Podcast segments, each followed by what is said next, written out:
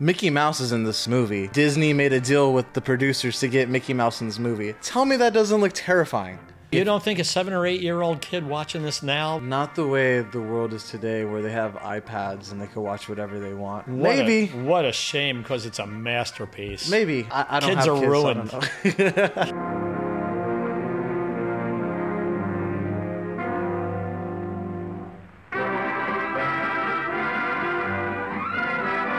Welcome to the Real Generation Gap. My name is Shane. I'm Fred Satilli. And this is the show where we review movies, old and new. And today we have a really old one recommended by Fred right here. And that is March of the Wooden Soldiers. Before we get into the review, please make sure to like, comment, and subscribe. Most importantly, subscribe so we can keep doing these movie reviews. And uh, let's get straight into it. Oh, Okay, and I want to get straight into it because this was my recommendation for a holiday movie. Yeah. And we just did a review on the movie Thanksgiving. Mm-hmm. And when I was little, this movie was shown every Thanksgiving. Yeah, and, And you, you said every this, single kid in the whole town watched it every Yeah. time. and you, you've said this is the best holiday movie of all time. So, Absolutely. and you stand by that. A- absolutely. And the funny part of this is that people here in California, Mm-hmm. no one have- has ever seen this movie here. I, I've mentioned this over the last 25 years, and people, what? What? The March of the What? What?" I'd never heard of this. Anybody from New York, New Jersey, Pennsylvania, or something knows every line of this movie. Really? It's- it's- you still you think people younger than you cuz you came out this came out in what? 1934. 1934. Right. So you were probably what like 40 by that time or Right. Ex- exactly. exactly. No, but you think really really though, you think people today still know this movie over there? oh, absolutely. Yeah. A- absolutely, they Okay. do. Yeah. Okay. And, and that, it's it's shocking to me that no one here does. It's shocking to me because every line is a cliche. Hmm. Every the, the circumstances that that take place in this this movie has absolutely everything. It's about an hour and fifteen minutes long, which is good attention span for a little kid. That's a great attention span for me too. It's got yeah, right, that's, yeah, right. Uh, What need I say? It's got romance. It's got music. It's got mythology. It's got horror. it's got, got- monsters. it's got, Mm-hmm. got- Santa Claus. It has every nursery rhyme character plays a role in this, whether it's the Mickey Mouse or the Three Little Pigs or wh- whoever Bo Peep losing her sheep. It just has it all. Yeah. they, they you know, the, the, the, the king. It's got a king. They, they go in the dunking chair when they do a crime. Mm-hmm. It- The amount of stuff in that amount of time is fantastic. And on top of it all, Laurel and Hardy as Tweedledum and Tweedledee. Yeah, I'd never heard of them, but they were pretty funny. Yeah. You've never heard of Laurel and Hardy. no, never heard of them. The story starts with Mother Goose opens up the nursery rhyme book, and she takes you to Toyland, where they make the toys that Santa Claus takes. Toyland, Toyland, every girl in Boyland. Yep, yep. And what happens there? There's the old woman that lives in the shoe, and Bo Peep who lost her sheep. It's it's got everything, and Yeah. then all these people, the drama that they have together, and then of course they need a villain, mm-hmm. and that's the evil Barnaby. And he's supposed to be like Scrooge, am I right? Yes. Okay, he's yeah, Scrooge. he's that kind of a character, Yeah. like like the one that everybody knows. They're respectful to him. They call him Mister Barnaby, Hmm. Yeah. even when he's doing horrible stuff, because back then, you called everybody Mister. When when I was growing up, if there was a guy who was a couple years older than you, yeah, Mister Schildmeyer. Mm-hmm.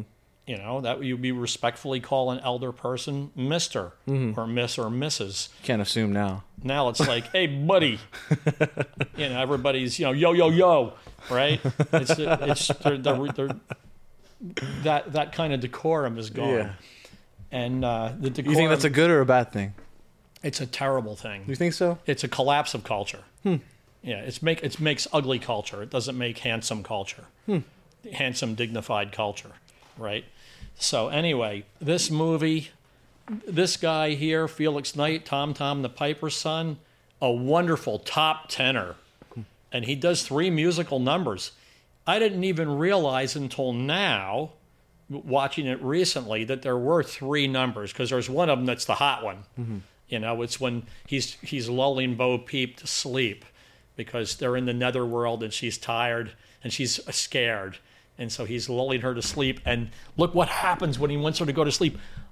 Little gnome guys come and sprinkle fairy dust over them to make them fall asleep, right? The sand in your eye, like the sand, you see the Sandman. Yeah. Everybody's in this movie. Every, nothing's left out. Yeah, so when I first turned it on, um, it's very much gave me vibes like The Wizard of Oz. Like it's an actual set, and you could tell it's like theatrical versus cinematic. I would say, you know, it's very theatrical. Right. Everyone presents themselves towards the audience. You know, it seems like a like a theater, theater piece, um, and the music was very Wizard of Oz. Like, seemed very like old school movie, and uh, I was pretty much like, oh, I don't want to watch this. Then my friend came over while I was like, you know, a few minutes in. He's like, "What the heck are you watching?" And then somehow we both got super sucked into it. We kept saying, "What the heck are we watching? What the heck are we watching?" But we we enjoyed it, and it was. It, I find it funny that this was made for kids because I find it found it kind of tormenting and kind of really scary. Kids were tougher then.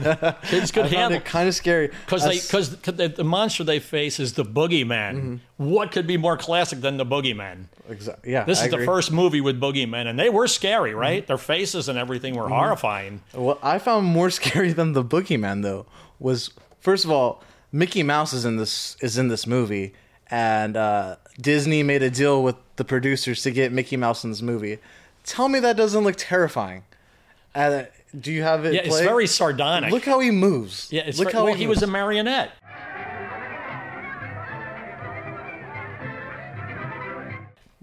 It looks like he's a demon. Yeah, yeah. Watch.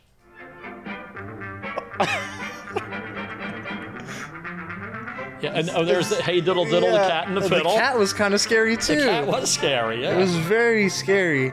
yeah. You see, he's a marionette. You Yeah. don't see any strings though, do you? No, no strings. And so I just found it very creepy.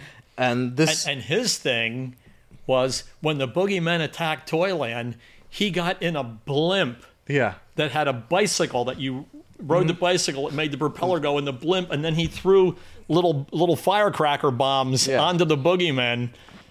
Uh, so great. Everybody had their own way of fighting the boogeyman. They had their own their own little unique Mm-hmm. yeah weapon. to their character. I thought, yeah, I saw Mickey Mouse being in this alone. I thought was very interesting, especially like you said, a marionette version. yeah, because uh, he wasn't in Mother Goose. No, yeah, he's not. He's not really even a, a classic, you know, fairy tale. He's, Mm-hmm. Right. Mm-hmm. He's a character from Disney. So, um, but they said I read that they put him. They made a deal to put him in this to have some relevance, you know. I heard a great I heard a great Disney joke. The guy said, "I went to see Disney on Ice. Turned out it was just an old man in a freezer." I get that. That's horrible. Yeah. anyway. But uh, yeah, it was a pretty interesting movie. I don't think it holds up as well today, but I think it would have a great place amongst like stoner culture. you Oh, know? totally, totally. Yeah, if Yeah. you're it, yeah, if you're baked, you can watch this movie. Yeah. You'll be freaked out all the way through. yeah, I, I think it it would, might be like a cult classic for stoner culture. Um, I don't think it would hold up today's audience. I don't think you can get people to watch this, convince them. it's Um, it's context. You, you couldn't you couldn't make this.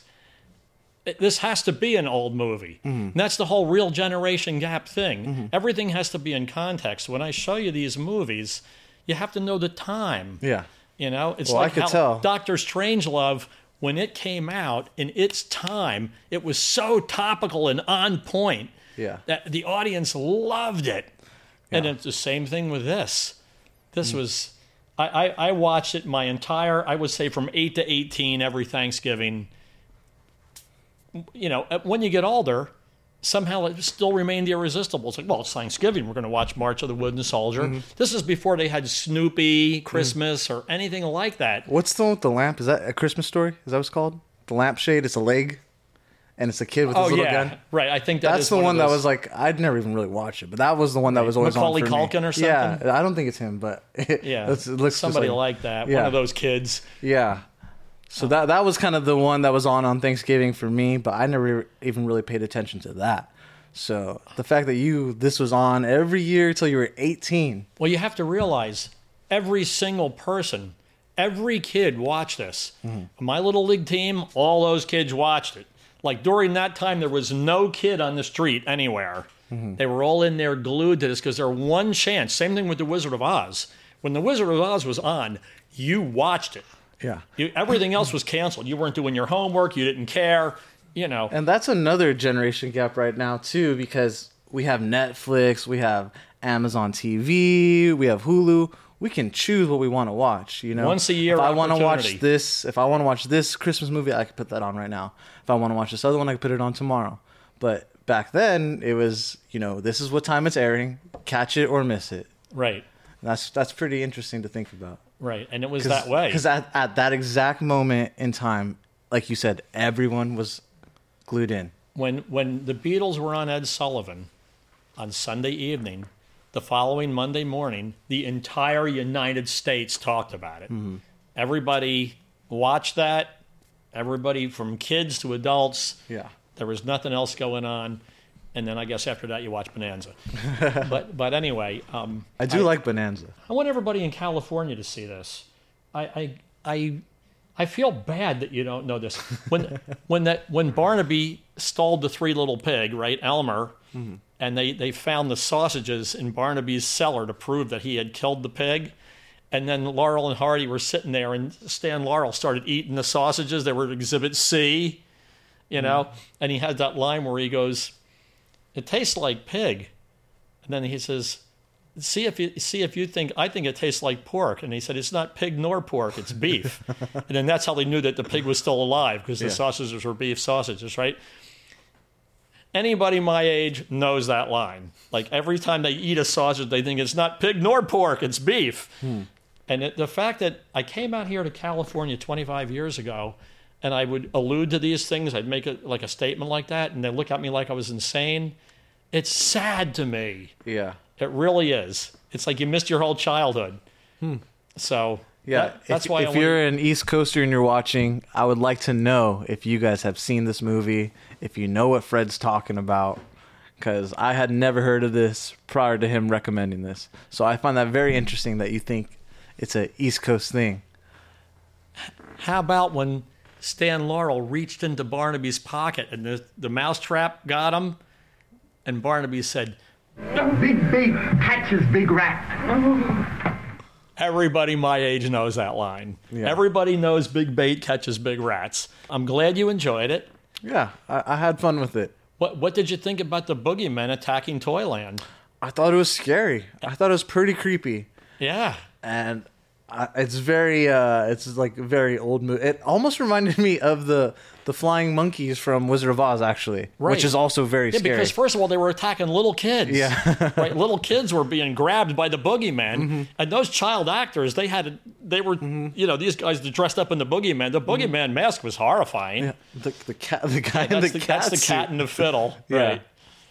yeah And then the mouse antagonizes him all through the movie. Like I said in the beginning, it had everything. It had every kind of drama. It had romance, right?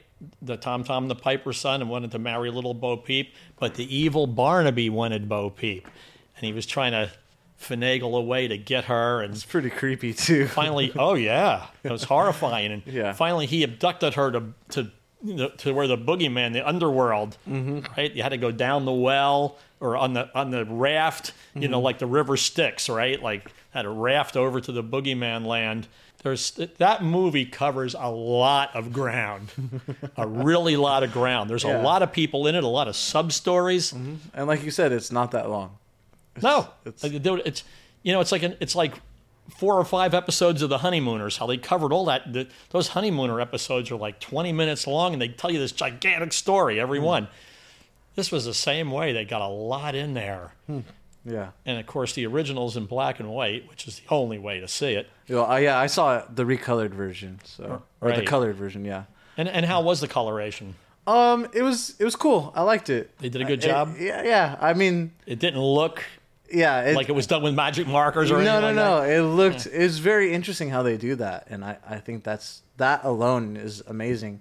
And I believe they colored it in the eighties. Colorization is a process which began when computers first became introduced to the film process in the 1980s, most notoriously when uh, Ted Turner uh, bought up the entire MGM library to start Turner Classic Movies and before that TNT Television.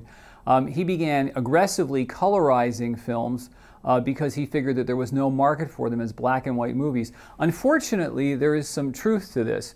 Um, uh, surveys have shown that uh, 50% of your audience will tune out immediately upon seeing a black and white image. You lose 90% of your audience with a subtitled film.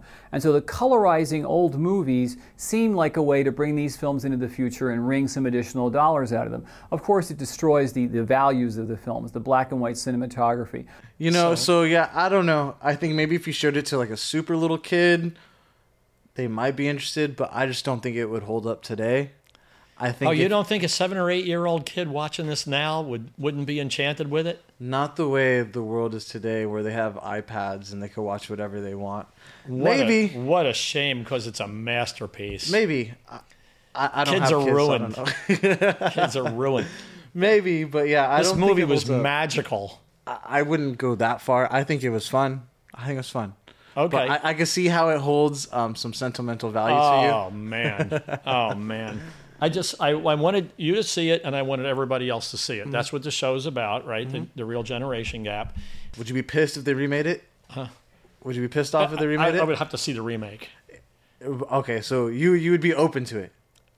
Definitely. Okay. Okay, Yeah. that's good to know. The fact that there's no CGI. I mean, this No, stuff yeah. is you know, there's marionettes and people that there's a guy in that cat costume. Yeah, yeah. You know, probably a very tiny guy. And even a lot of the camera movements are very clunky. Oh, Very yeah. old school, very yeah, you see what they're like Yeah. you know, zooming in Yeah, like they it's a try to guy do- walking towards you. Yeah, they try to do a truck shot and it's just like all over the place.